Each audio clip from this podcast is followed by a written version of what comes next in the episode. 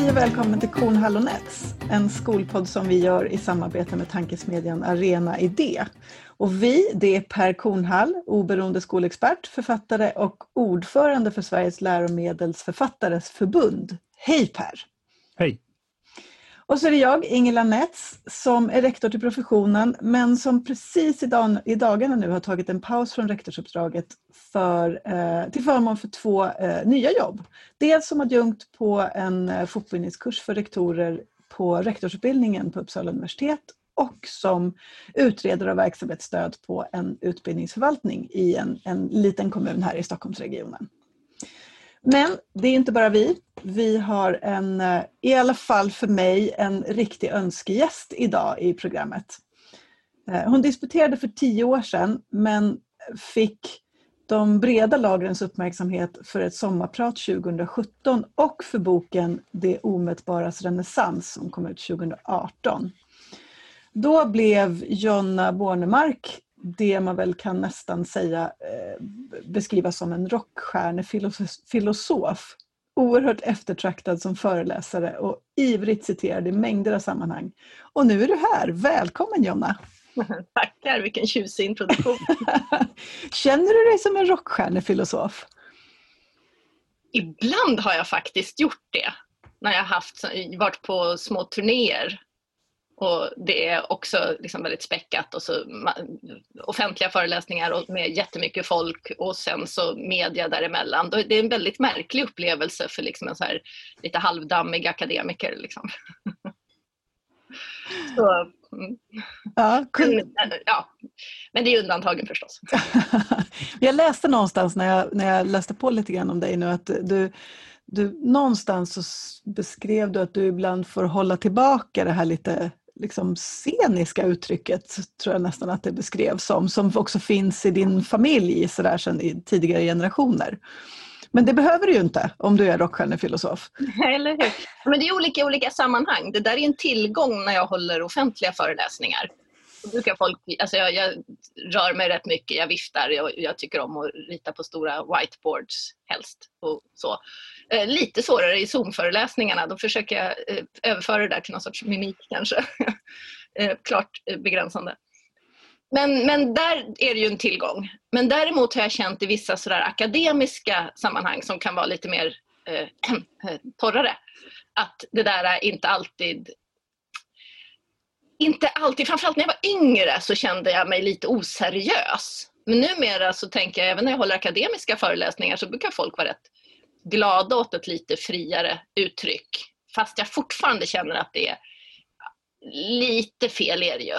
Men det får jag liksom kosta på mig. Ja, för hur landar det här hos dina kollegor? Att, att du blir rockstjärnefilosof liksom, eh, i det akademiska? Ja, jag höll på att säga att de negativa reaktionerna får ju inte jag höra. Så att inte riktigt. Men däremot så på Centrum för praktisk kunskap där jag jobbar så lyfter jag ju de frågor som vi alla jobbar med. Ja. Och så, så där överlag lag så har jag uppfattat det bara som eh, glada miner för att uh, fler uppfattar att de frågor som vi tycker är viktiga är viktiga. Mm, mm. Du, um i den här boken som ju uh, blev en, en, bestseller och kanske fortfarande också är en bestseller så, um, så, så speglar ju du på något sätt vår nutida offentliga sektor i tre renässansfilosofers tankar. Ehm, för min del så kräver ju boken verkligen någon sorts långsam läsning och, och liksom att man behöver smaka på varje ord. Men, men jag uppfattar ju också någon sorts behärskad ursinnighet över eh, New Public Management och det som, som har blivit liksom, i, vårt, i vårt samhälle. Jag, alltså vad var det vad var det som väckte idén hos dig att det var just det här du ville skriva om? Mina studenter. Alltså just på Centrum för praktisk kunskap så undervisar vi människor som ja men de måste ha jobbat i minst tre år och många av dem kan ha jobbat 30-40 år. Um, och de kommer med sina erfarenheter till oss och inte bara att de berättar om dem utan de skriver om, de bearbetar om, de bakar om, de undersöker om, de utvecklar, alltså vi simmar runt i de där erfarenheterna. Så att jag, liksom, det materialet eh, gav mig en bild av sakernas tillstånd även utanför universitetsvärlden. Och herregud, jag är ju också en del av det här samhället och mina barn går i skolan och så vidare. Eh, jag besöker sjukvården ibland. Ehm, men framför allt mina studenters eh, erfarenheter och deras ofta eh, lite alltså frustrationer och ilska som de ibland också hade. Det fanns mycket skam, det fanns mycket liksom rädslor, det fanns alltså massvis med känslor som var intressanta att följa. Vad de där känslorna liksom egentligen talade om. Eh, så att med det underlaget så eh, var det inte så svårt att skriva den boken. Det är å ena sidan och så mina eh, renässansfilosofer å andra sidan som liksom gav spännvidden och som jag tänker att är det som jag kunde bidra med att försöka ge en annan blick på saker som vi tar alldeles för självklart. Ja men det som slog hårdast var ju sådär, ja visst ja, varför mäter vi allt? Är, är, är det det som är den enda kunskapen? Så var kanske liksom eh, någon sorts liksom bred eh, respons som den boken fick. Mm. Och jag får erkänna för egen del och jag vet inte hur andra, hur andra har använt sig av boken. Och, för du, det finns ju mängder av riktigt, riktigt sådär mitt i prick-begrepp i boken som, som åtminstone för mig sätter, sätter ord på någonting som är lite svårgreppbart. Sådär. Men, och jag, jag märker hur jag själv har börjat använda ord som mikromotstånd och förpappring och, och så som, som ju kommer från dig. Men finns det någon risk att tyngden i det du vill säga blir urvattnat om vi lite slarvigt börjar liksom slänga oss med de här begreppen utan att faktiskt riktigt ha förstått kanske vad det är att du ur någon sorts filosofiskt perspektiv vill säga? Nej, det tycker jag inte. Jag tycker inte ord funkar på det viset. Um, ord är alltid uh, liksom, ett betydelsefält som man kan liksom röra sig inom. Och ju mer ord används desto verkligare blir de.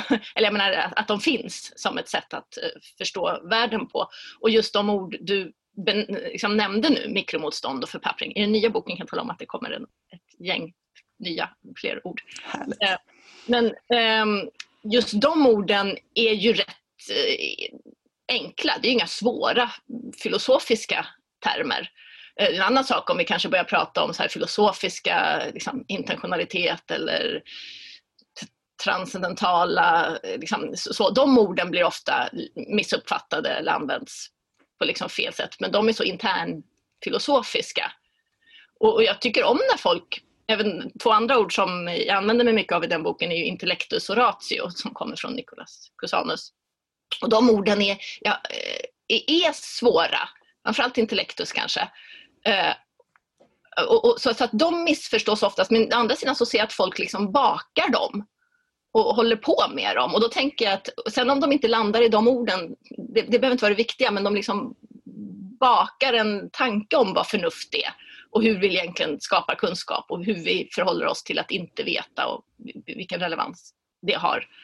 Så att jag tänker att språket liksom är, är mer av en, en verkstad eh, där vi håller på med de där eh, verktygen. Och, och, mitt jobb är, är att eh, um, vara någon sorts snickare där och liksom hamra ihop olika typer av begrepp som folk sen fortsätter och liksom bearbetar eh, på olika sätt. Men, men det jag vill säga med det är bara att språket liksom inte är färdigt och att de här orden inte liksom är färdiga utan att ord är organiska. Och på så sätt, om de fortsätter att leva och sen eh, till och med byter betydelse än vad jag hade dem så är det liksom det de behövde betyda. Då var det det ord som folk behövde. Och, och då är det gott nog. Liksom. Good. Jag skulle vilja vända tillbaka till det här ursinnet som, som, eh, eh, som Ingela frågade. För att, det här är ju inte någon ny debatt som du ger dig in i på något vis. Jag tänker på det som har förvånat mig genom åren är till exempel eh, eh, läkarupproret. Kommer du ihåg det? Alltså 6 000 läkare skrev på ett upprop mot New Public Management för det är många år sedan nu det var ingen, det var ingen som reagerade.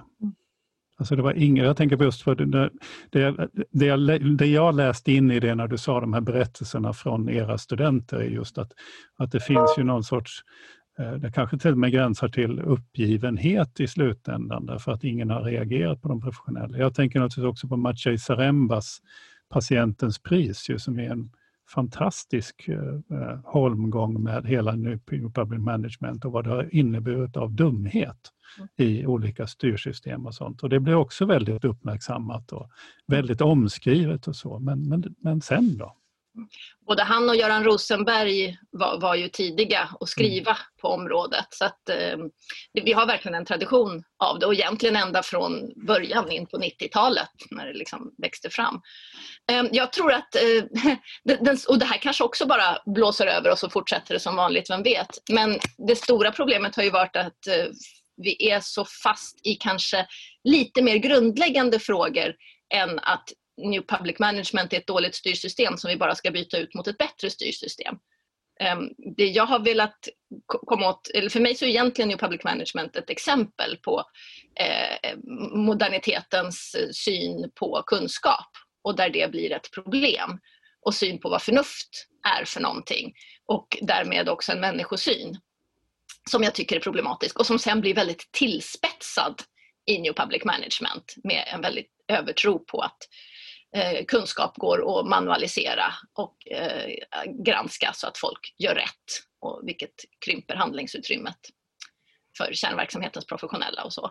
Um, så att den, ja, dels har vi haft en, eh, ja, men svårt att hitta alternativ och dels så tänker jag att vi liksom har behövt kanske få syn på och det här är ju filosofens kanske fromma förhoppning, eh, att, få syn på att det här handlar om, om mycket mer djupliggande eh, förhållningssätt som finns i oss själva och som vi kanske här i senmoderniteten behöver ta itu med.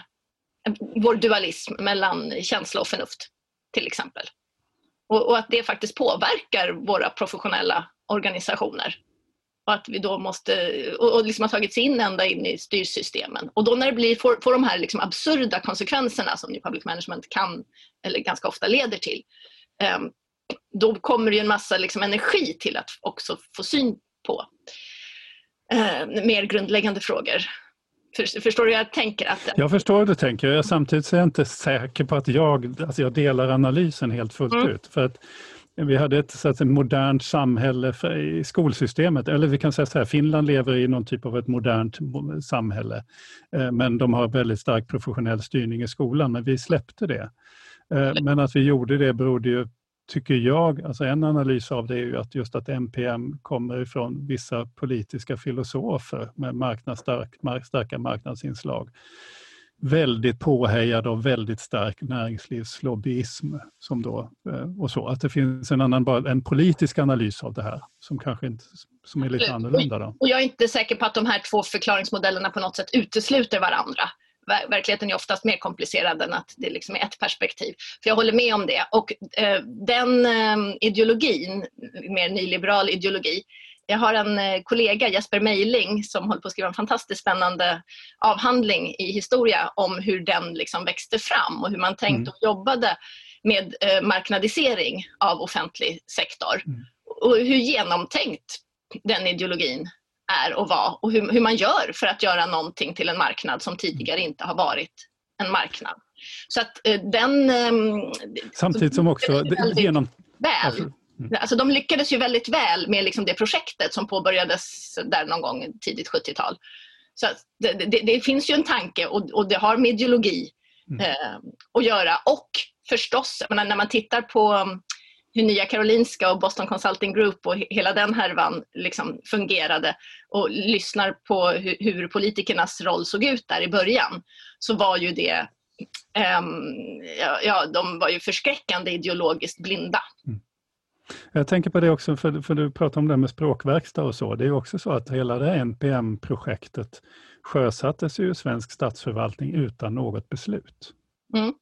Alltså, utan, ja. alltså, jag tänker att man började prata på ett visst sätt och så helt plötsligt så börjar man fatta beslut i den riktningen. Men, men ingenstans finns det en rejäl diskussion om konsekvenser eller utredning av det här. Utan jag tror att det är några statsvetare i Maciej Zarembas bok som säger att det närmaste de kan hitta är någon sorts bisats i, i någon bilaga till någon av, av Kjell-Olof Feldts budgetar, som är det närmaste vi kommer en, en, ett beslutsfattande om att införa NPM, utan vi bara gör det.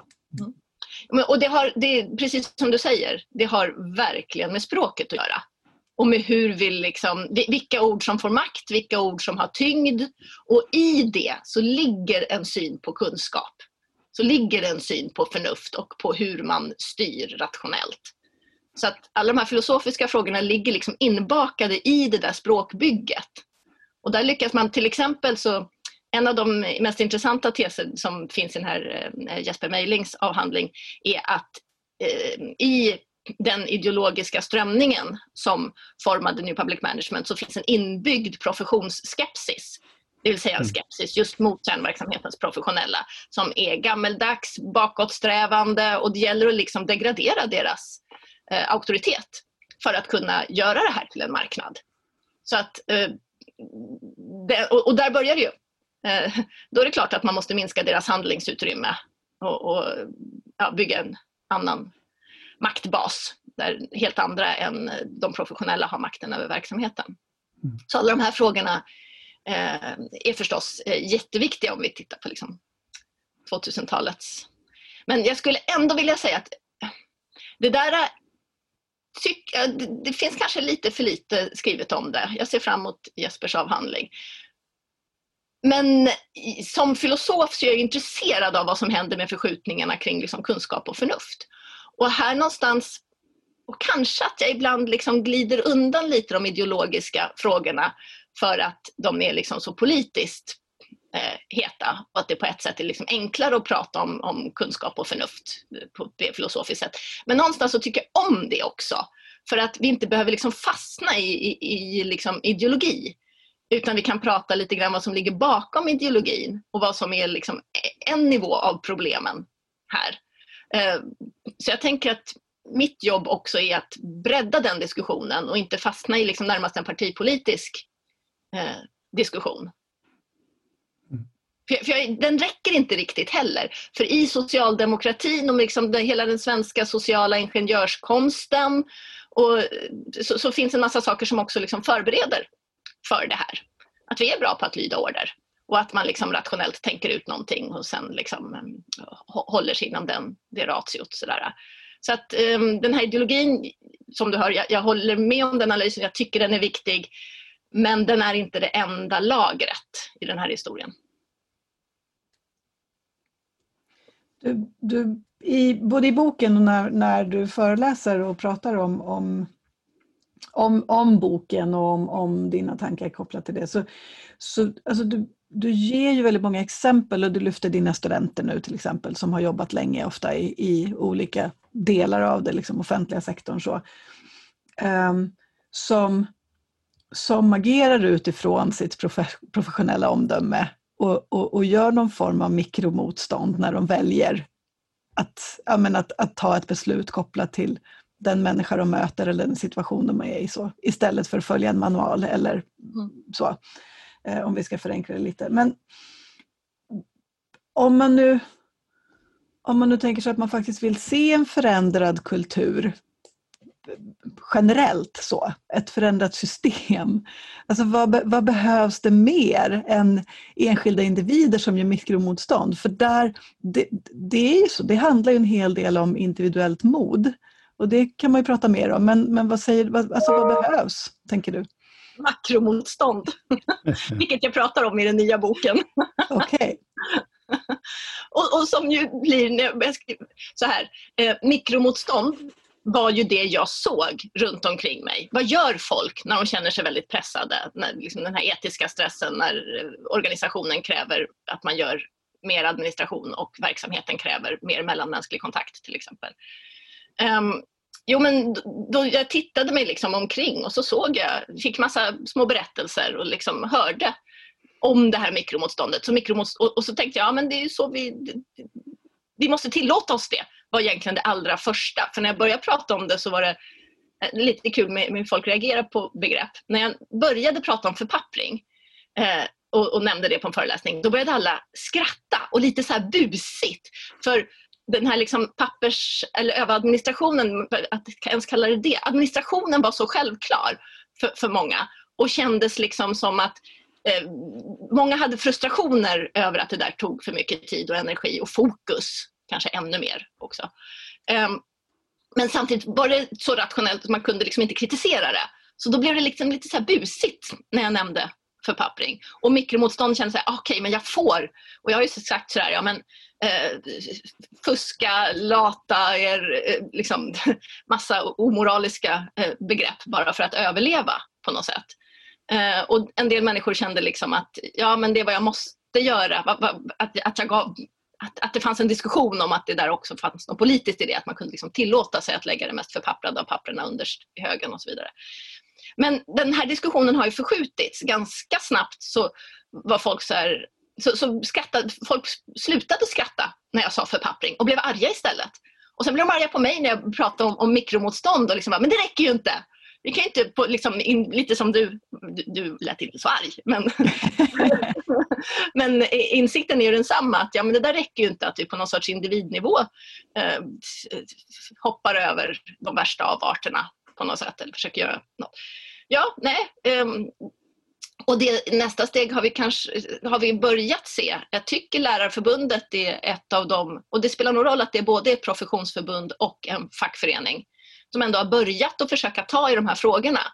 För pratar vi makromotstånd så är det organisering som gäller och det är professionerna som måste organisera sig. Och jag har blivit lite förskräckt över hur fackförbunden är helt avhängda i den här frågan. Det finns eh, några fler än Lärarförbundet som liksom börjar dra i det, men de är lite inlåsta i sina eh, ekonomiska och juridiska perspektiv Eh, på att eh, få upp lönerna och, och liksom ha, ha, en juridik. Eh, så, så, att de sitter lite fast i samma paradigm många gånger kan jag tycka. Medan professionsförbunden och liksom de etiska inom vården till exempel finns några etiska förbund ehm, som jobbar med läkaretik typ, och så vidare. Och där finns det ju ett helt annat driv. Där blir de här frågorna mycket viktigare för att de har mer humanistiska perspektiv kanske i grund och botten och, och pratar om etoset, eh, sin professions etos. Och där finns det ju liksom eh, ett, ett, eh, en, en, protest på ett annat sätt. Så att jag tänker att vi skulle behöva se mer av professionsförbunden som eh, samlar ihop sig kring vad alltså om ni tänker här i relation till den här professionsskepsisen som är en rottråd i New Public Management. Och då behöver ju professionerna erbjuda ett organiserat motstånd om vad den här äh, professionen liksom går ut på. Vad är dess etos? Um, så, så, det tänker jag är i alla fall en sorts sån äh, eh, makromotstånd. Ehm, eh, men sen så är ju också faktiskt hela diskussionen om tillitsbaserad, styran, tillitsbaserad styrning är ju ett annat sätt att försöka liksom organisera på ett annat sätt. Och om vi lyckas med det, det tror jag inte vi har sett än. Det är en, en, ja, det är en diskussion för sig. Och det är viktigt för min sida, någon sorts politisk synvinkel eller en politisk syn på de här styrsystemen, så är det viktigt att, att inse att um, just att ta bort de här kollektivens inflytande var en väldigt viktig del av New Public Management-filosoferna. Mm. Alltså det var meningen att bryta ner eh, eh, organiserade, arbetskraftens organisering eh, i de här New Public Management-systemen. Mm. Eh, det, det, det skolexemplet är ju Chile där man fick fria händer. Mm. Eh, där man ju bröt ner all, försökte bryta ner alla fackföreningars makt och så för att på det viset komma åt just de här mekanismerna. Så att det är jag, jag, tror också att det är en nyckel att, alltså, för jag, jag, jag, kan ju se att jag tillhör ju de som också har pratat rätt mycket om mikromotstånd, även om jag inte använt orden då. Alltså det finns väldigt mycket forskning som visar att duktiga rektorer är olydiga rektorer i ganska hög grad.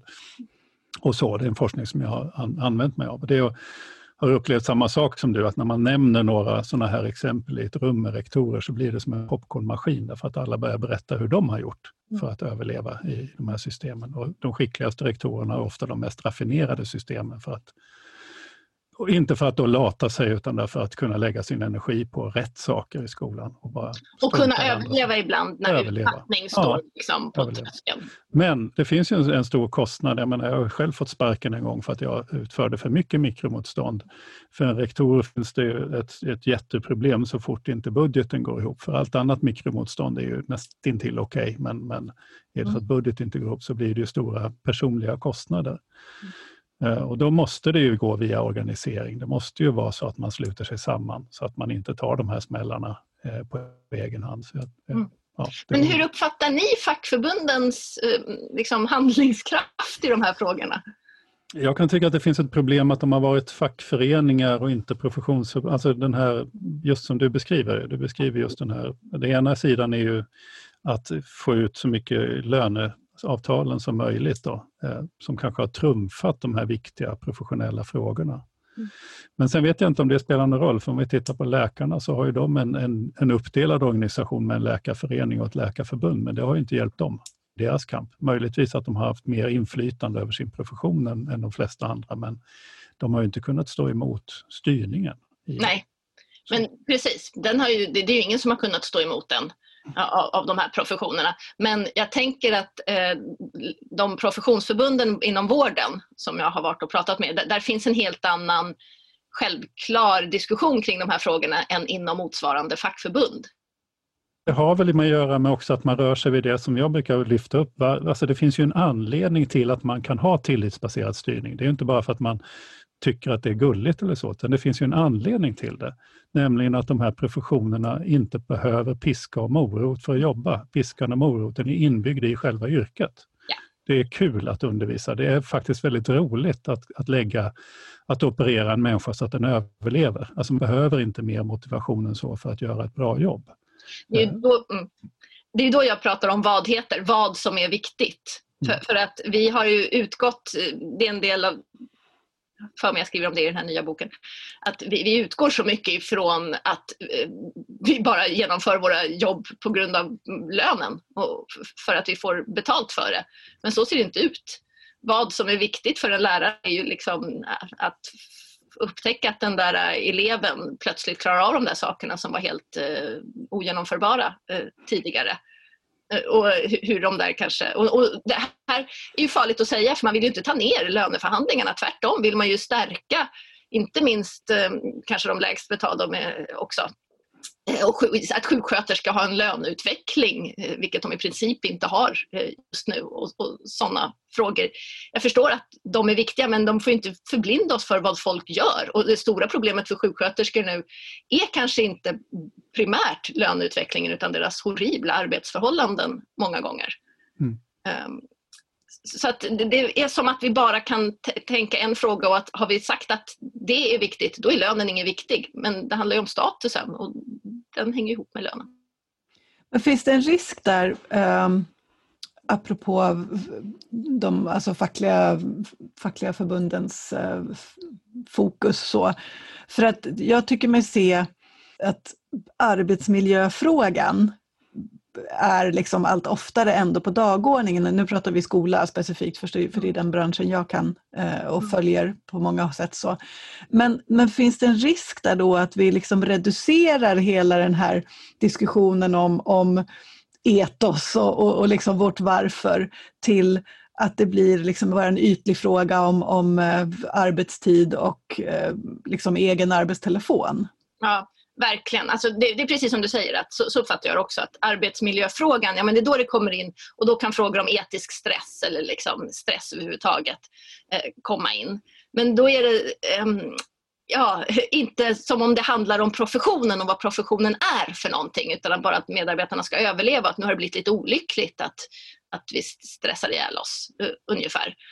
Um, och, och, så, så, jag håller med helt om att den där frågan blir bakvänd. Men jag tycker att det är, om jag får lyfta liksom, jag tycker det är del av ett lite större eh, samhällsproblematik. Jag eh, har noterat hur man använder ordet förundran just nu. Just, just, nu har det varit väldigt populärt att prata om mm. icke-vetande och ovisshet. Och, sådär. Och då har det kommit ut två böcker precis om, om förundran vilket det är, jag skriver om också i, i den nya boken för att det är Aristoteles begrepp om hur man förhåller sig till att inte veta. Men då i också i hur här, de här två nya de böckerna togs emot och, och, även eh, stora delar av hur de är formulerade så handlar det om att säga, ja, men vi mår bra av förundran för att då, släpps, då, då, skapar vi de här hormonerna och då så liksom ja, så, så, att vi ska gå runt i skogen och så ska vi förundras lite över hur vacker naturen är och så, och så mår vi lite bättre och så kan vi gå in och, och jobba vidare som det var innan då, då, då kliar det lite i hela kroppen eh, på mig. För att förundrande handlar ju också om att inte veta och att de liksom blir om, det är omvälvande och omkastande och det finns liksom en politisk kraft i det och en liksom organisatorisk kraft i det. Det, det, det är ingenting, det är inte en förmåga vi har för att vi ska må lite bra och liksom känna åh vad liten jag är när jag står här under stjärnorna och sen så Alltså, ja ni hör. ja, ja. Jag får ju så här, jag får så här brutal, jag, jag tänker mig att de här lägerofficerarna i koncentrationslägren, de förundrades ju lite över Wagnermusik på kvällarna och sen så orkar de ju med jobbet nästa dag. Ja. Ja. Ja. men det, precis, lite åt det hållet. Banal ondska överhuvudtaget, det där är inte banal ondska, det är, Nej, ja. det är bestialiskt. Jag förstår vad du menar.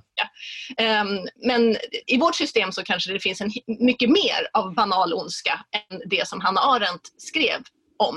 Det vill säga vi tror att vårt jobb är att bara, uh, alltså, eller um, det system vi lever under vill att det ska vara så, att vårt jobb bara är att följa manualerna och då inte bry oss så mycket om uh, de människor som faktiskt finns i situationerna. Har vi följt manualerna så har vi gjort det vi skulle och har ryggen fri, vilket har blivit allt viktigare. Och då, då, då, I den hela strukturen, i hela den konstruktionen så innebär det att mitt ansvar som, om, om jag jobbar som lärare är att följa manualerna och sen göra mig granskningsbar och, och, eh, så att granskningen eh, går tillbaka. Då har jag gjort mitt jobb det är i grund och botten en helt horribel människosyn. Nu vet ju inte ja, du ja. kanske det, men vi har ju haft flera samtal här i podden just med det. Vi pratar ju med Åsa Hirsch och Anette Janke bland annat och mm. från Göteborg och det, det, är ju alldeles uppenbart att det är någonting som pågår på, på stor bredd i svenska skolsystemet. Det vill säga, eh, och Majsa Lelin som ju skrivit, hon, hon, beskriver det så himla bra, jag gillar hennes uttryck att, att undervisningen har ersatts av, av kriterieförmedlingspraktik. Mm. Det vill säga man, man, man, uppfyller, man talar om för eleverna vad de ska uppfylla och då har jag som lärare uppfyllt mitt jobb. Sen bockar jag av dem. Mm. Och, och det där är ju en förfärlig eh, eh säga, för mig är det en anti, liksom, det är motsatsen till vad en skola är. Mm. Själva undervisningen, förmedlingen av kunskap, mitt, mitt empatiska eh, driv att försöka få någon annan att förstå någonting har ersatts av att jag talar om för den vad den ska göra för handlingar. För att jag ska bocka av den. Det är något helt annat skolsystem, det är ett, ja. helt, annat, ett helt annat liv. Och, och en helt annan människosyn. Ja än om vi ska börja prata bildning, medborgare, hurdana medborgare vill vi ha? Vill vi ha sådana som lydigt checkar av sina boxar eller vill vi ha medborgare som kan tänka? Och här blir alla värdeord som vi så ofta lyfter fram om liksom kritiskt tänkande och så självständiga individer och allting. De, de bara pff, liksom, fimpas i någon ganska snabb eh, rörelse. Eh, jag pratade med en hög chef på Skolverket som sa eh, att i någon liten paus sådär, när jag var där att ja, jag är lite rädd att vi nu har uppfostrat en hel generation av lärare som tror att de inte har något omdöme. Eh, för mig ehm, så är omdöme är, är, handlar om att kunna handla och att handlingar, alltså det är precis det vi saknar. Omdöme är motsatsen för mig till banal ondska. Mm. Och om han säger det ifrån liksom en, en helikopterposition på, på Skolverket Eh, för, för det som är, sker i andra änden är ju att många eh, lärare till exempel eller kärnverksamhetens professionella börjar fråga efter de där manualerna. Men titta här har vi inget checklista. Så eh, kravet kommer liksom både uppifrån och underifrån när, när det hela är i rullning. Så, men, men, här vet jag inte hur jag ska handla för det finns ingen manual. H hur ska jag göra? Eh, tala om det för mig.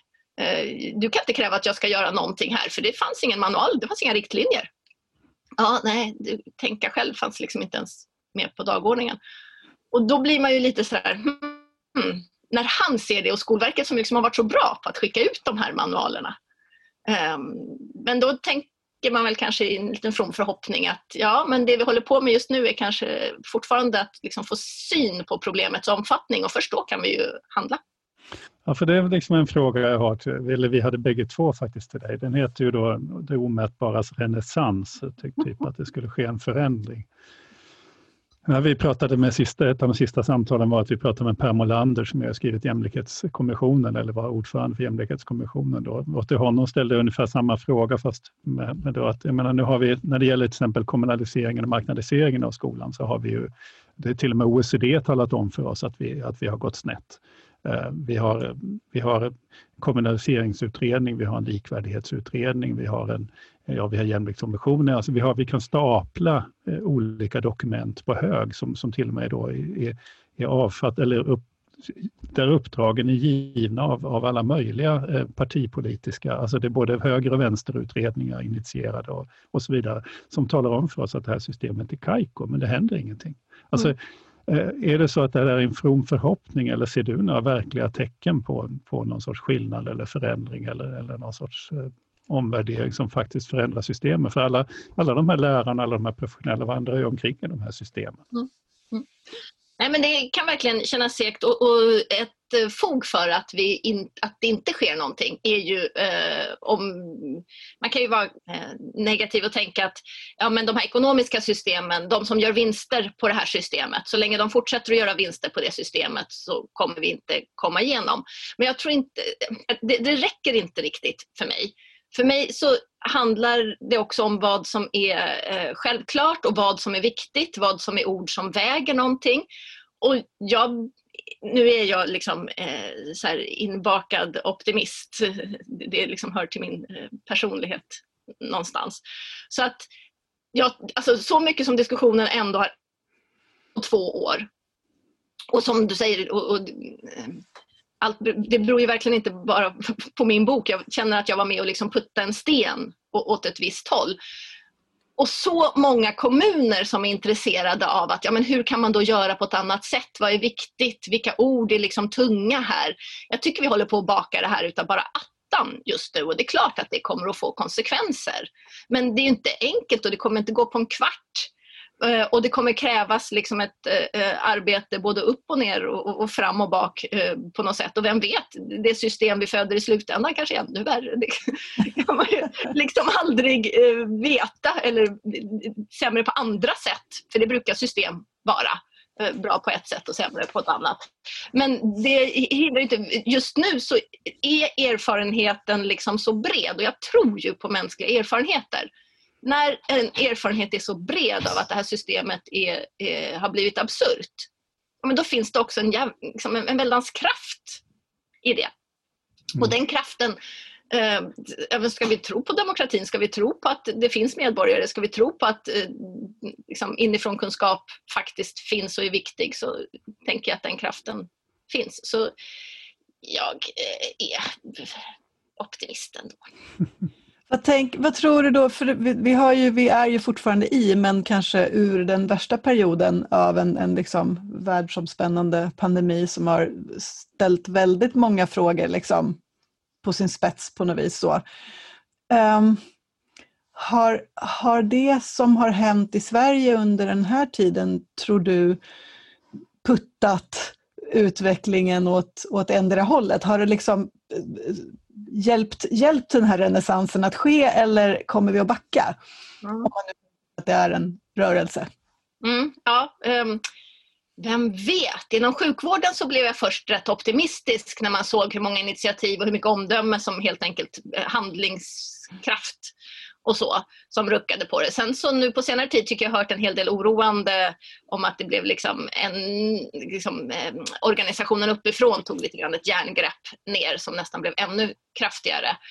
Eh, så vem vet, men jag tänker att det, vi, det, det som ändå sker är att vi förhåller oss till att saker och ting kan vara annorlunda och att vi faktiskt inte vet Eh, apropå det jag nämnde förut om, om att eh, ovisshet och eh, förundran och liksom olika typer av icke-vetanden ehm, eh, har blivit ah shit, det där är faktiskt viktigt. Och här kan vi ju reagera på två sätt. Antingen eh, krampartat och, och liksom tillbaka och hålla stenhårt i liksom säkerställandet. Att vi ska vara säkra och liksom hålla det här järngreppet eh, i, i, en eh, överdriven liksom, tro på att vi överhuvudtaget kan kontrollera allt och lärarnas rörelser in i minsta detalj. Sådär. Um, eller så börjar vi ändå en kulturell rörelse av att förstå vad det är att vara människa på ett bredare sätt igen. Att människor alltid lever i relation till icke-vetande och att det inte är någonting vi ska göra oss av med en gång för alla och att det inte är motsats till eh, kunskap utan nödvändigt för kunskap. Så att jag tänker att det här kan verkligen slå åt två håll men jag tänker också att det är förbundet med ytterligare eh, såna existentiella kriser som vi har i vårt samhälle och då tänker jag dels på flyktingfrågan och dels på miljöfrågan. Som ju folk också, just eh, polariseringen tänker jag hänger ihop med precis det här. Antingen att man lite krampartat eh, säger nej men det är inget fel på hur vi lever. Eh, det finns inte alla Tramp eller så. Eller att man faktiskt, ja men vår, det, det, vi, vi kanske har, kan skaffa oss friheten och lyxen att få tänka om och att få liksom agera på ett annat sätt och att det till och med kan finnas en glädje och en kreativitet i det, inte bara flygskam och ångest. Liksom. Och samma sak med eh, flyktingfrågan som ju handlar om liksom vilka vi är. Är det liksom att, att hålla lite krampartat fast vid eh, något gammalt och, och, där känslorna får bära iväg helt oreflekterat åt ett håll som jag uppfattar det. Eh, eller att man tar tillfället och liksom får syn på ja, men vad kan vi bli. Så, så jag, jag tänker att de här, för, för mig så, är, så, så handlar det inte bara om New Public Management. Utan det liksom hänger ihop med hur vi som kultur förhåller oss till väldigt grundläggande existentiella frågor. Och det här bearbetar vi liksom, eh, på olika sätt. Eh, och, och, i populärkultur och i poddar. Och, och liksom, både här och där. Men jag ser att det finns ett väldans kollektivt bearbetande. Och, och, polariseringen uppfattar jag inte som särskilt förvånande utan som en rätt självklar respons på en sån situation. Jag, gör en, en, reflektion där utifrån, eh, apropå det här med, med liksom pandemins påverkan på, på oss som befinner oss där någonstans ute på golvet. För jag, jag, liksom många, väldigt många av mina rektorskollegor har suttit i telefonintervju med Skolinspektionen nu de senaste veckorna därför att man undersöker nu hur skolorna har levt upp till sina förväntningar eller till de krav som ställs under pandemin och vad som har fungerat och inte och så vidare. Um, och, och, när Skolinspektionen ringer så blir man ju inte jätteglad som rektor när man liksom lyfter luren och hör hej, det är Skolinspektionen som ringer. Men det blev ett samtal av en helt annan kaliber den här gången. Eh, och jag tänker att det var en liten vridning i, i uppdraget där man liksom hade fokus på eh, ja, men vad, hur gjorde ni, hur gick det, hur, hur kändes det? Liksom? Vad, vad, vad, vad, behövde ni lösa i stunden och hur hanterade ni det? Um, hela den här liksom accountability, alltså att, att stå till svars, försvann lite grann i det. Och så blev det ett, ett nyfiket mm. utforskande mm. istället. Mm. Vilket gjorde att det var väldigt, väldigt roligt att vara med om den inspektionen. Men det var också intressant därför att en av frågorna som jag fick och som alla andra naturligtvis också fick var ju hur, hur kunde jag som rektor agera som, som pedagogisk ledare under pandemin. Och när jag fick min återkoppling så berättade den inspektören att det var väldigt många rektorer som hade, som jag, reflekterat över att plötsligt så var vi, vi tyckte att vi har befunnit oss liksom närmare verksamheten, närmare lärarnas faktiska arbete därför att vi i den här krissituationen bara behövde liksom lösa situationen och, och rigga undervisning som fungerade på våra, för våra elever. Så att, också behövde göra precis som Skolinspektionen, det vill säga fråga lärarna och, och liksom ha, ha, en dialog med dem. Ja, men hur gör vi nu? Hur gör vi för att lösa det här? På lite Exakt. samma sätt. Ja, och vi fick liksom backa tillbaka till men vad är det vi, vad är det vi kan? Vi, vi känner våra elever, vad vet vi fungerar i det här läget? Mm. Eh, och jag tyckte att det var befriande för att jag också då kunde säga fast nu måste jag släppa de här sakerna. Jag kan inte hålla på med papper jag måste vara i verksamheten och bara, bara möta de behov som uppstår från dag till dag. Så att, ett ja. ganska känt fenomen att, att, att, att krissituationer kan ju kännas ganska befriande för människor därför mm. att man kan då bara släppa allt det där som man gör för att man tror att man måste, för man är tvungen att fokusera på viktiga saker. Mm. Men precis, och, och det, det, var lite precis det jag såg i sjukvården också där i början. Sen är jag rädd för om det liksom mm. slår tillbaka och blir så här, men nu måste vi skapa, nu, nu måste vi greppa tag här igen. För den stora frågan, jag tänker att det är två stora frågor i botten på det här. Det ena är ju när det kommer in liksom fel vadheter, när de måste greppa hårdare eh, för att, inte, eh, för att det finns ett vinstbegär Eh, Eh, inblandad som är fel drivkraft till att driva en skola. Eh, så, eller det, det, liksom, det skapar ju en struktur som gör att det blir andra eh, sak, liksom incitament helt enkelt till vad som driver verksamheten än den pedagogiska. Alltså det, det, är ju, det är ju, går inte att komma ifrån att det är en av rottrådarna eh, till eh, varför vi liksom tror att vi måste granska så mycket. Sen kan man fråga sig om det där riktigt funkar när man i andra änden då ska göra affärshemligheter av eh, saker och ting. Ja precis. Eh, vi sparar den diskussionen. Får, får jag bråka med dig om en annan sak? Ja, det, det fanns en sak som störde mig i din bok och det var lite grann beskrivningen av internationella tester och sånt i skolan mm. och vad de har för funktion. Och mm. Överhuvudtaget att det kan tolkas förpappring och, och antimätning, alltså att man inte tycker om mätningar kan ju tolkas som att det är fel att mäta, det är fel att ta reda på hur det är. Eh, men jag hoppas att det inte är så du menar. Nej men, jag, nej, nej, men precis. Men jag uppfattade din kritik mot mätningarna var lite grann så slarvig för att det beror ju ändå på hur man använder dem och vem som använder dem, eller hur? Jag tror att om man tittar ett varv till i min bok så står det att vi visst ska mäta, men vi ska mm. vara noga med vad vi mäter och varför och vad vi mm. gör med det. Mm. Sen har jag massa exempel på när mätandet inte är något bra mätande, för att vi har en övertro på mätande och att, att vi ska mäta allt som låter sig mätas. Mm. Och där har jag ju liksom... För jag, jag brukar ju föra tesen, jag brukar jämföra återigen med finska lärare. Finska lärare mäter sina barns kunskap, sina elevers kunskaper mer än vad svenska lärare har gjort traditionellt.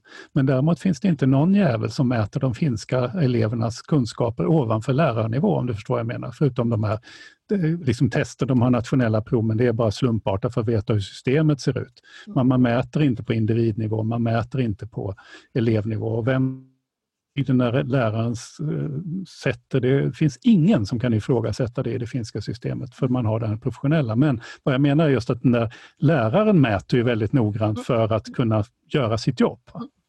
Men då tycker jag faktiskt att du ska titta en gång till och lite noggrannare. Ja. Därför att jag, jag har, eh, det är samma sak som om, om man tror att ratiot eh, är någonting negativt. Alltså utan ett systematiserat, ordnat organiserande och där ingår mätandet så, så är vi inte människor. Mm. Eh, utan det är liksom överbetoningen och en liksom ideologisk blindhet och idé om mätandet som, eh, där vi faktiskt haft en idé om att vi ska mäta mm. allt som låter sig mätas mm. och inte tänker på hur mycket tid och resurser det tar att mäta till exempel, mm. så att det blir inget klokt mätande. Det är samma sak med manualer.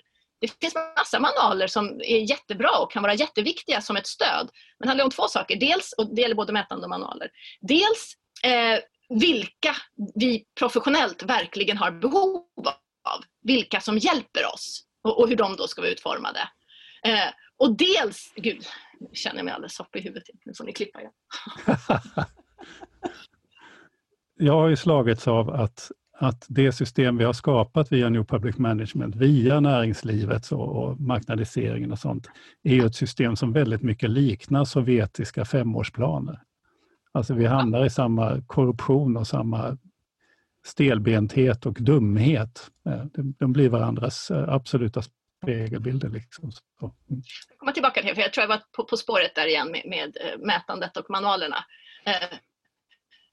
För dels att vi måste veta vad och varför och, och sen också precis vad vi ska ha det till och inte liksom tänka att vi ska täcka in verkligheten mm.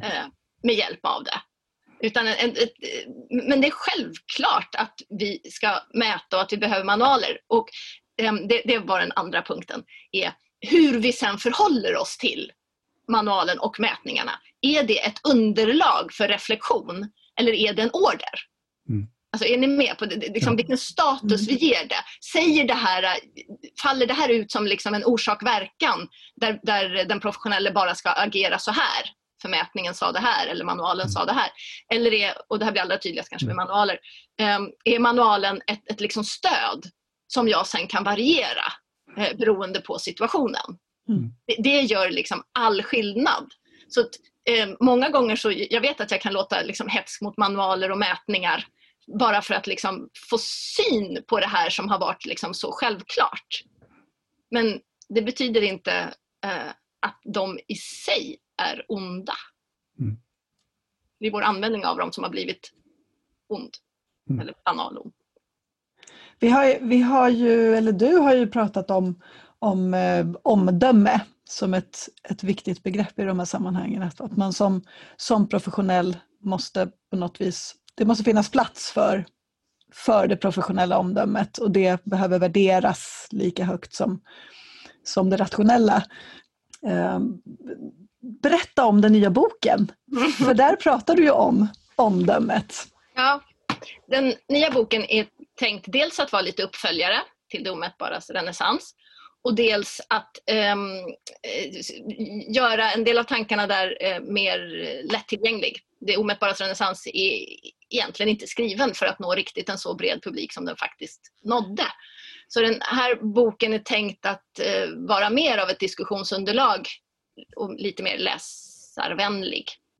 Ehm, och möta både vår samtid och frågan om omdöme lite mer rakt på. Så den eh, använder sig lite grann av Nicolas Cusanus men ännu mer av Aristoteles. Och handlar, första delen handlar om vad ett omdöme är. För omdöme är ett så intressant ord för att det är positivt laddat. Vi vill liksom inte ha en lärare utan omdöme. Det låter ju bara helt horribelt. Eller jag, går, jag kan lika gärna gå till en läkare utan omdöme. Nej, det vill Nej. Ehm, så det är positivt laddat. Men samtidigt så tänker vi att omdöme är någonting som bara liksom finns där. Eller så finns det inte. Vi tänker inte på den som någonting som eh, vi kan organisera för eller som vi kan odla. Ehm, utan det är väl bra. Det är som ett personlighetsdrag. Vissa är långa, andra är korta. Vissa omdöme, andra har inte liksom på något sätt. Um, och så har vi en, en, lite dålig blick för vad omdöme är då i tider när Eh, vi tänker väldigt mycket i orsak-verkan och, och någon sorts evidensbasering och säkerställande. Där det liksom ska vara enkelt, det ena leder alltid till det andra. Så, så att den inleder en med, inleds med en ganska lång diskussion om vad omdöme är. Och lite grann om vad tillit, hur vi kan tänka kring tillit i relation till det. Men sen andra delen handlar om vad som hindrar omdömet idag. Och då är vi inne på de här New Public Management-frågorna i väldigt hög utsträckning.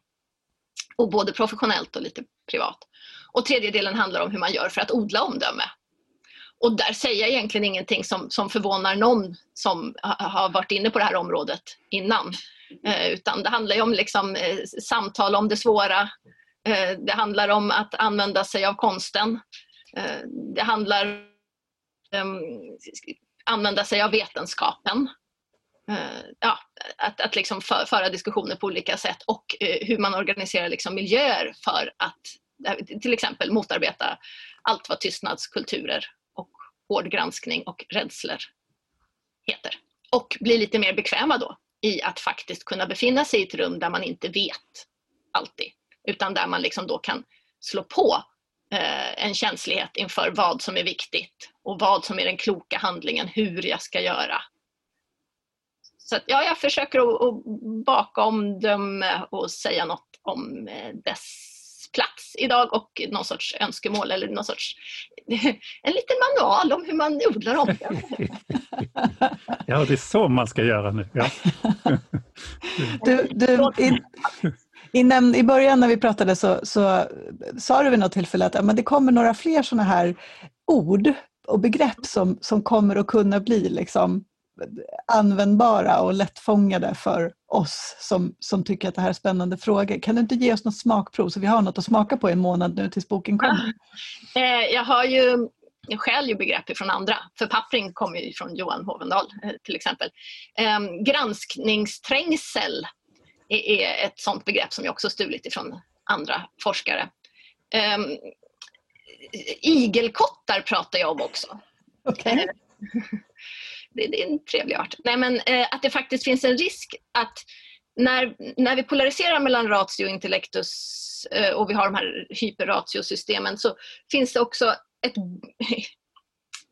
Jag tar det från början eh, man tänker in den gamla sortens lärarkår eller läkarkår som liksom kan och vet och, och där, eh, där kunnandet är liksom instängt i den här personen. Där vi ibland pratar om tyst kunskap eller liksom, ja, eh, i konstnärliga sammanhang har jag stött på det som den här upphöjda professorn, konstnären som liksom har den här kunskapen som liksom geniet och som sen bara liksom kan humma om det. Så, så, så liksom kunskapen är instängd hos en individ eller hos en grupp.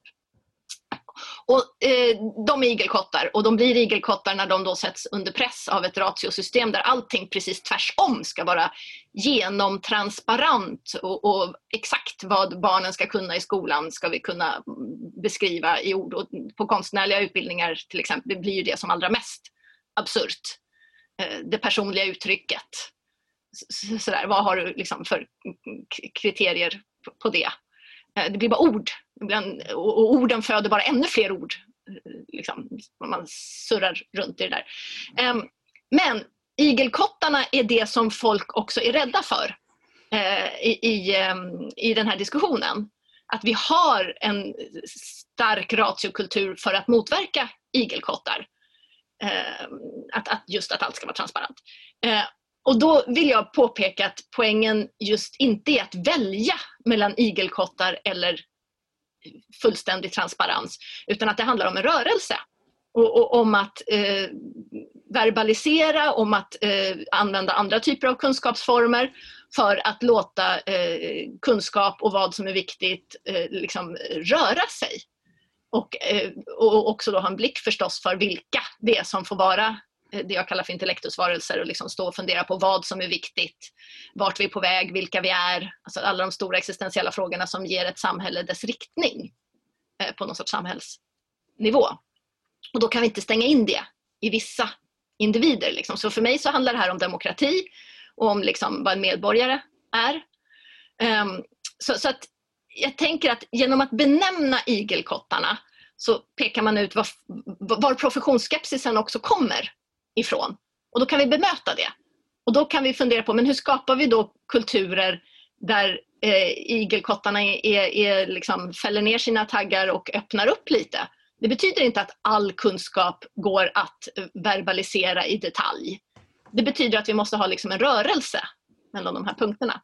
Det här var kanske lite för eh, komplext kändes det nu för att omedelbart eh, fånga upp. Ehm, om ni hänger kvar en sekund, jag, jag skrev just om min innehållsförteckning. Det var då jag tänkte på att ja, men titta, här fanns det ju en del liksom, roliga ord. För jag hade inte tänkt att jag hade gjort så mycket sånt först. Eh, häng kvar en sekund, ska vi se om jag har några fler. Jag tror att du säger något spännande, spännande det här med igelkottarna för att det, det handlar lite grann om att återge professionerna en känsla av att det de har att säga är värt att lyssnas på. Och skapa det. det. klimatet är ju jätteviktigt. Mm. Ja men verkligen. Och att... man inte bara dragit sig tillbaka i sin cynism inför systemet, gett upp inför systemet, utan man faktiskt börjar prata igen. Nu måste jag visa en sak. Ett, ett väldigt enkelt argument är att vi har en kunskapssyn idag som utgår ifrån eh, någon sorts teoretisk kunskap som vi helst ska tillverka på, på universiteten allra högst upp. Och sen ska vi omvandla den till någon sorts liksom, manualer Eh, och, där vi har sett en manualiserande klass. Manualiserande klass är ett sånt eh, ord. För att liksom, och, och, där finns det massa mätningar eh, på hur den här manualiserande klassen växer. Vi har fler administratörer än läkare eh, och så vidare. De har precis gått om, de som är yrkesgrupp. Så den där gruppen växer och det är inte så konstigt när vi har ett system där det är de som ska liksom producera kunskapen i princip och så sen ska de bara skicka ner de där manualerna till någon sorts personal som står där nere på golvet och bara utför det som är gjort eh, och sen låter sig granskas, vilket också då den här manualiserande klassen måste hantera. Eh, och personalen själv då blir ju dessutom allt mer av administratörer eftersom de inte får hjälp att göra någon administration utan eh, allt mer tid, det är också mätbart, eh, av kärnverksamhetens professionella går till att göra sig granskningsbar och genomföra administration. Här är mätningar superviktigt, att liksom få tag i den här typen av eh, kunskaper. Um, och det här systemet är i grund och botten ett system som handlar om hur vi förstår kunskap. Hur kunskap liksom rör sig i systemet. Och då har jag en, en så helt eh, banal idé om, om att kunskap eh, eller organisationen ska se ut så här. Att vi har en kärnverksamhet i mitten som liksom är, det, det är kärnverksamheten som, som är den viktiga. Det är trots allt undervisningen i skolan som är i centrum. Och sen har vi en administration som stödjer den på olika sätt och som liksom utmanar den. Och administrationen ingår sånt som liksom, eh, i olika lager, någon sorts statlig till exempel eller kommunal styrning och så vidare. Men allt det där är ju bara liksom stöd för att eh, inte bara låta kärnverksamheten, jag kommer ihåg Stefan Löfven sa tidigt att låt de professionella vara professionella. Och jag är inte säker på att jag är helt med på det. Eh, för att det handlar också om att ha liksom en, en levande dialog och kan, man kan behöva utmanas ifrån forskningen till exempel. Ifrån liksom, men den kan inte vara baserad på en, då, då kan inte det finnas en stark rädsla. I, utan då måste det liksom utgå ifrån vad kärnverksamheten behöver och vad kärnverksamheten eh, växer av och hur omdöme växer och tas tillvara här i, i centrum. Och det här är liksom en helt annan grundstruktur. Ehm, men eh, det absurda är att det här, jag förstår ju att för statsvetare och annat så blir det här den mest naiva bild man liksom skulle kunna rita upp. Men så här, vi sätter kärnverksamheten i centrum. Men det intressanta är att, att det faktiskt, tycker jag, behöver sägas idag. Och att det liksom inte är för givet att kärnverksamheten står i centrum. Utan kärnverksamheten blir lätt en liten liksom tarm längst ner i någon stor liksom kunskapsapparat. Och det här handlar ju också om klass om liksom var, eh, var eh, vilka som ska se vad. Var ska det liksom transparenta vara? För i den här idén med liksom den växande manualiserande klassen i mitten, då är det liksom den gruppen som ska ha all kunskap och som liksom, allt ska vara transparent för de som inte är med i situationen. Och som du liksom var inne på där Per, med eh, när eh, lärarna Eh, är de som eh, mäter elevernas eh, kunnande och liksom har den. Då, då är det liksom de som ska se det är de som ska liksom ha den Och sen det, kan man fundera, men hur mycket av det behöver då eh, rektorn eh, känna till och, och, hur mycket behöver sen Skolinspektionen veta? Och det där handlar ju också om att släppa kontroll och långt bortanför vinstintressen och annat så har människor väldigt svårt för att släppa kontroll. Så det här, jag tror att mycket av den här transparenskraven det började, liksom motiverades av att vinstsyften kom in. Men det har inte stannat där. Det, det har tagit sig långt ut och blivit liksom ett tankesystem om att saker och ting ska kontrolleras och vara synliga på en viss nivå, långt bort ifrån verksamheten. Och där tycker jag det ligger en liksom tankevurpa. Mm. Här, jag tror vi håller med. Ja. Det kan hända magiska saker i den här podden helt klart. Här fick vi en liten eh, miniföreläsning som man inte bara kan lyssna på utan den kan man också faktiskt se så småningom på, på den, eh, den videoversion av podden som kommer att finnas på Arenas hemsida. Den bör man se för, för Jonna eh, körde liksom live-illustrationer här också samtidigt som vi pratade. Tack för det. Vi behöver runda av det känns som att vi skulle kunna prata i timmar ytterligare. Ehm, för det här är oerhört intressanta frågor som, som liksom rör sig mellan så många områden och så många nivåer. Ehm, men eh, vi får väl helt enkelt tänka att du får komma tillbaka en annan gång till podden och prata vidare. Eller Så med det tänker jag att vi säger tusen tack till dig Jonna Bornemark. Mm. Tusen vi tack. ser fram emot... Jättekul att få prata mer. vi ser fram emot uh, den nya boken som heter Horisonterna finns alltid kvar om det bortglömda omdömet. Den kommer någon gång i mitten av oktober. Det är en uh, jättesnygg titel. By. Ja, verkligen. Mm. verkligen. Mm. Men igen, tusen tack för att du ville vara med. Vi säger hej till dig så ska vi runda av det hela lite grann sen på egen hand. Det ha det så gott. Detsamma. Tack. Tusen hej. tack. Hej då. Jaha, ett wow. fantastiskt samtal. Ja, ja verkligen. verkligen. Oj. Jag måste ju bara, för det, för det ligger ju kvar där, jag vill inte ta upp tid under själva, men mm. eh, du vet ju när vi, när vi träffades de här första gångerna så var det ju för att vi satt och pratade. Med, jag skulle ju handleda er rektorer, typ. Så. Mm. Eh, det där var ju också en sån där aha-upplevelse för mig. När, jag beskrev det lite grann det här med popcornmaskinen. Där. Men jag mm. satt ju lite grann i, i och, och, visste inte riktigt hur jag skulle hantera situationen. Jag, jag, är, jag är, konsult anställd av, i det här fallet, och dessutom ett riskkapitalsbolagsägt skolorganisation. Mm. Mm. Och ska liksom handleda rektorer. Och så vet jag att den här forskningen finns som visar att olydiga rektorer är framgångsrika rektorer. Alltså de, är, mm. de ger helt enkelt, de får bättre skolor mm. helt enkelt, mm. de har en viss mått av olydnad. Mm. Eh, strategisk olydnad. Så. Och då vid ett, vid ett sånt här till, mitt första sånt tillfälle så kände jag hur jag ska hantera det här, men jag tänkte det är lika bra att hoppa hela vägen ut.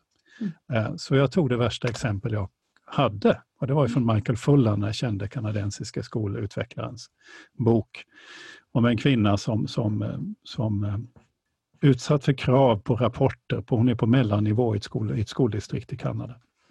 Hon har krav på att de ska lämna in stora rapporter hennes medarbetare ska jobba med. Hon tycker andra saker är viktiga. Så hon säger till dem att skit i det där, jag gör så här. Och hon gjorde det verkligen. Och, och jag har träffat den här damen, en försynt, klok, eh, äldre dam. Alltså så. Så hon, satte, hon skrev en inledning, hon skrev en avslutning och så klippte hon in krig och fred, alltså Tolstojs krig och fred. Det var rapporten och så skickade hon iväg den. Det hände ingenting. Nej. Det hände ingenting. Nej. Och hennes medarbetare kunde jobba med viktiga saker. De var ju naturligtvis skitnervösa, men hon lovade att det var hon som skulle ta smällen för det. Men det hände ingenting. Men det som var spännande eller utvecklande för mig eh, var att när jag berättade den där historien så blev det som en popcornmaskin i det rummet. Mm. När alla rektorer, inklusive gruvligt skickliga rektorer, började berätta hur de hanterar sin styrning för att mm. kunna fokusera på det som faktiskt är viktigt i jobbet. Mm. Då ska man veta att det är hårt arbetande människor som verkligen inte latar mm. sig. Nej. Det var bara att de... Ja, det är strategier från allt från att eh, helt enkelt inte svara på frågor förrän någon till slut jagar dem. För att ofta mm. så försvann de här frågorna bara man inte svarade på dem. Mm. Så slapp man lägga tid på det. Mm. Till den som skrev att ja, vi, jag skrev att vi har målstyrd verksamhet. Jag menar, det är en förskola. Vi har middags, vi har ju det, liksom, eh, mellanmål och allt. Alltså det, hela skalan på sådana här mm. tokigheter. Då. Mm. Hur man hanterar den här styrningen är någon sorts mikromotstånd. Ja, men, men jag, det här samtalet ställer ju frågor kring hur hanterar vi det här på en större nivå? Hur ja, exakt. Ett bättre system? Precis. Ja, men för jag var ju med i det där rummet den, den gången när du, och jag mm. minns så väl den där eh, liksom, anekdoten som, som också blev väldigt förlösande för mig. Och jag tror att för, ur mitt perspektiv så blev det kanske alltså det som blir utgångspunkten för mikromotståndet som alltså handlar om den här starka moraliska drivkraften som också finns i samma forskning som, som bland annat du hänvisade till då. Um, där man liksom börjar i sitt och verksamhetens syfte och varför. Varför gör vi det här? Varför driver vi skola? Vad är det vi vill? Och jag tycker att så mycket av det som Jonna pratar om landar i det någonstans också. Det här. Vilken, vilken sorts människor är det vi vill ha i det här samhället? Och vad är det då de behöver från skolan eller från förskolan för att, att bli den sorts människor som de vackra orden i styrdokumenten beskriver. Mm. Um, och det får, när man räknar baklänges, någon form av konsekvenser för mig som rektor i vad jag prioriterar. Och sen, sen blir det ju en fråga om eh, faktiskt någonstans personligt mod och att man står liksom stadigt i sina professionella skor, att det här professionella omdömet som, som Jonna pratar om, eh, att man klarar av att sätta det på agendan för sig själv eh, i relation till. Och det, jag, nu pratade, jag ställde aldrig den frågan för jag tänkte att vi, vi har, det var så mycket annat som var, som var spännande att prata om, men alltså det, om man frågar vem som helst som jobbar inom svenskt skolsystem, oavsett om man är liksom GD på Skolverket eller inspektionen eller jobbar som, som lärare eller alltså alla nivåer däremellan, så tänker jag att alltså ingen människa där skulle säga nej men jag jobbar här för att jag har en cynisk tanke om att vi ska frånta professionen deras, deras möjlighet till, till eget omdöme och, och liksom makt över den egna situationen. Utan själva systemet blir ju någon sorts monster som, som liksom äter, äter, äter upp alla de här goda intentionerna som finns och alla, alla svaren på varför som jag tror att alla människor bär på. Men hur är det nu? Då har vi då som, som den här högt uppsatte på Skolverket som Jonna refererade till. Mm. Har vi nu skolat en generation lärare som inte klarar av... Alltså, är, vi nu också, är det inte nu bara så att vi har ett system som har skapat någonting utan nu har vi också människor som inte kan som inte vågar eller som inte vet hur man liksom är professionell i ordets rätta bemärkelse. Ja, och I så fall, ja. vad är vägen tillbaka? Ja. Nej, men jag, jag, jag är ju rädd att, att vi har det till viss del. Um, och jag tror att den enda vägen tillbaka är ju, nu kan jag bara liksom utifrån mitt, mitt rektorsperspektiv någonstans tänka att, att det handlar enormt mycket om att, att släppa kontrollen lite grann när man sitter på en maktposition. Att, att konsekvent tala om för sina medarbetare att jag litar på dig, jag tror på att du i din yrkesprofession kan göra riktiga bedömningar och jag står bakom dig i dem. Och att hela tiden ha liksom den här diskussionen levande, att använda manualerna och, och, och allt det här som stöd för reflektion och diskussion. Så det, det, det, kräver liksom ett, ett, ja men det kräver ju ett skiftat fokus på alla nivåer. Och nu har jag den stora förmånen att jag eh, om en dag ska starta en, en eh, rektors eh, fortsättningskurs för rektorer som har precis den ingången. Mm. Som handlar om att liksom ge tillbaka makten och omdömet till lärarna som, som finns där närmast elevernas lärande och det som är vårt kärnuppdrag. Um, så att det händer saker, det är saker på gång. Och det är jättespännande. Mm. Du har just lyssnat på avsnitt 12 av Kornhall och Nets som är en skolpodd som vi gör i samarbete med tankesmedjan Arena Idé. Och det är jag, Per Kornhall, som är någon sorts oberoende skolexpert och Ingela Nett som nu är ja, allt möjligt skolutvecklare och, och på, på, universitetet och, och, eh, jag vet inte vad. Men vi, I varje avsnitt så intervjuar vi en eller flera personer som vi tycker är intressanta och som har med skolan att göra. Men om du har någon som du tycker att vi ska intervjua så får du jättegärna höra av oss. Och du, hör, du hittar oss, vi hittar våra kontaktuppgifter där du hittade podden. Eh, tänk också på att i, just i det här fallet att det också finns en videoinspelning som kommer att läggas upp. Eh, för att se Jonna föreläsa på slutet är, är, är en fantastisk upplevelse, måste jag säga. Eh, det visar hur, hur, mycket man kan förmedla som med en människa och med ett vitt papper och en penna. Men med det sagt så tackar vi för i den här gången och så hörs vi snart igen. Det gör vi. Hej då! Hej då!